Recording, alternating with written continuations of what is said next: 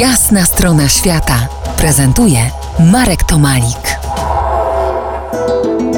Po jasnej stronie świata Ryszard Czajkowski, geofizyk, polarnik, publicysta, autor filmów dokumentalnych oraz programów podróżniczych. Legenda szklanego ekranu.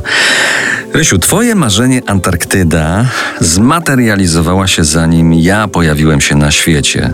To była tam twoja pierwsza wyprawa, zarazem co ciekawe, pierwsza podróż zagraniczna. Tak, i taka olbrzymia przez e, Indonezję, Ceylon, Australię. Tak, ja zawrotu głowy dostawałem.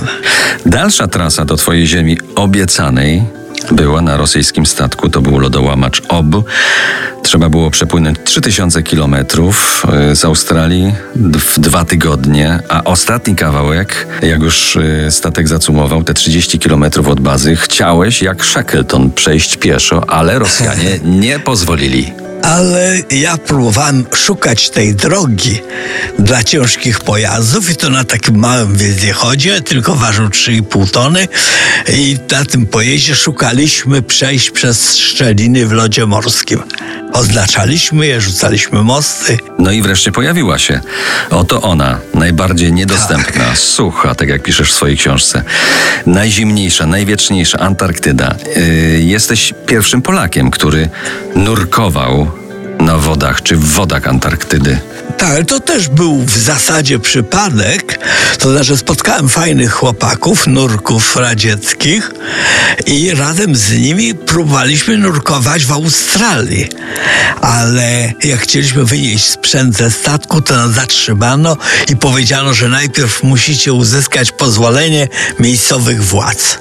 No i my nie wiedzieliśmy, do kogo się zwrócić w takiej sprawie. Pewnie nikt by nam takiego zezwolenia nie wydał i w związku z tym nie nurkowałem w Australii wtedy. Ale w Antarktydzie, na wodach właściwie Antarktyki, tak. Tak, to było bardzo blisko brzegu, bardzo ciekawe miejsce, bo to była skała, która wychodziła cztery, czy głębokość 4 metrów pod lód.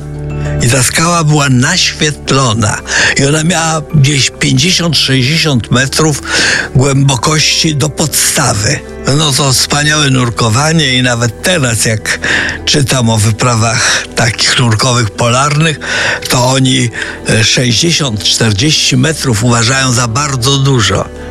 A to było na początku w ogóle historii nurkowych. Za kilka chwil wypełnionych muzyką RMF Classic powrócimy do opowieści o krainie lodu ziemi obiecanej Ryszarda Czajkowskiego. Zostańcie z nami po jasnej stronie świata.